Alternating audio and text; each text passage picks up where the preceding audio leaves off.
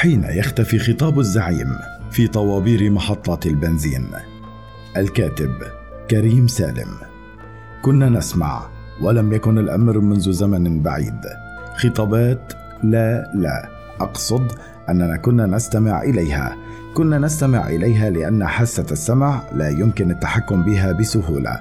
فلا يمكن غض السمع كما يغض البصر مثلا أو كما نقفل أنفنا بإصبعين عندما لا نرغب في شم رائحة ما.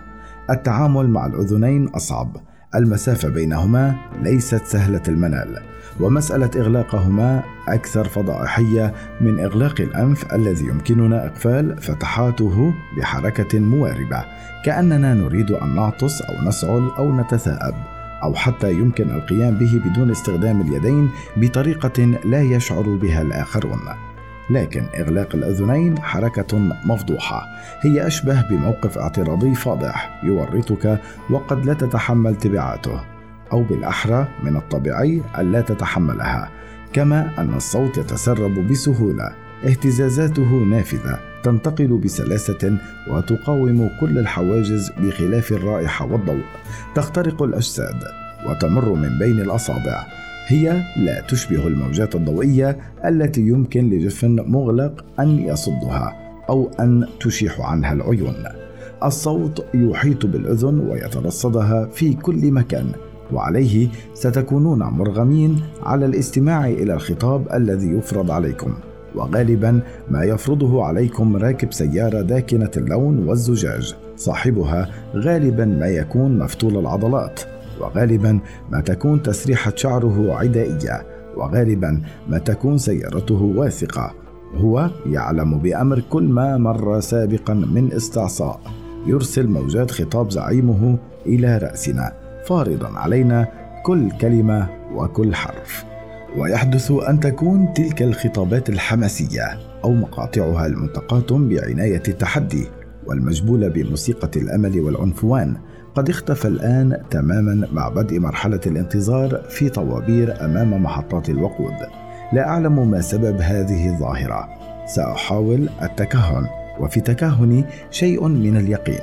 قد يكون الأمر اختلافا بين المقامات فلكل مقام مقال.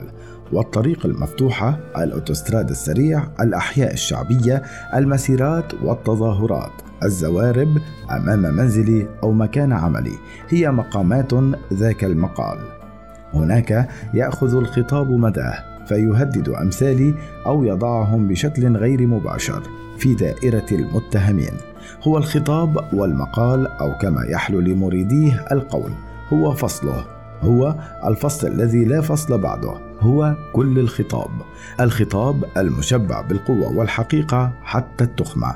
والذي يفيض حقيقة على درجة تجعل فضاء الكلام التفسيري المرتبط به يحتل شاشات التلفزة ويحدد تخوم كلام مئات الألوف من الناس.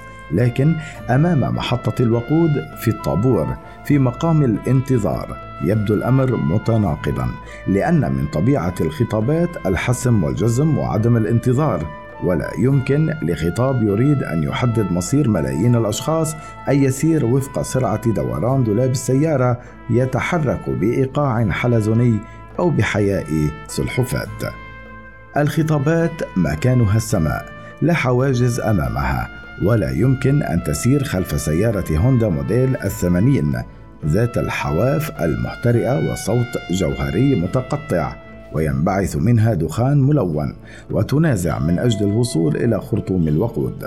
المقام لا يناسب ذاك المقال ولا يناسب رائحة العرق المكثفة. بخار اجساد الناس الذين يتعرضون للطهي في علبهم المعدنية المنتظرة. لا يتحمل الخطاب مشهدا كمشهد الرجل الذي وصفهم غسان كنفاني في قصة رجال في الشمس. بأنهم يختنقون ويتحولون إلى قطع من اللحم المطهو في علب معدنية وبأنهم مستسلمون لا يستطيعون أن يطلقوا صرخة احتجاج ويخافون أن يخسروا دورهم. فالنهار في أوله. وطوابير أخرى تنتظرهم. ينتظرهم طابور أمام شباك الصيدلي يقفون فيه وحدهم مجدوهين ويحلمون بعلبة حليب لأطفالهم وينتظرهم طابور آخر أمام باب السوبر ماركت إلى آخره.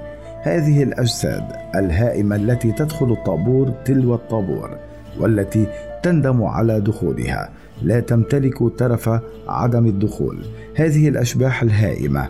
لا يمكن أن يثير حماستها صراخ حماسي ولا موسيقى العنفوان. لا يمكن أن يبرد قلبها حديث عن نصر حصل وعن بحبوحة قادمة وعن صمود أو تصد. هذه الأشباح يشغلها الانتظار ويشغلها صوتها الذي يختنق في صدرها.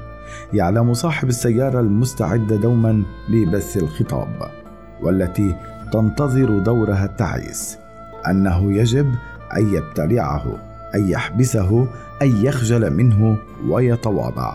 يعلم أن لا قول في هذا المقام إلا الانتظار. يعبر المقال عن وجهة نظر الكاتب وليس بالضرورة عن رأيه رصيف 22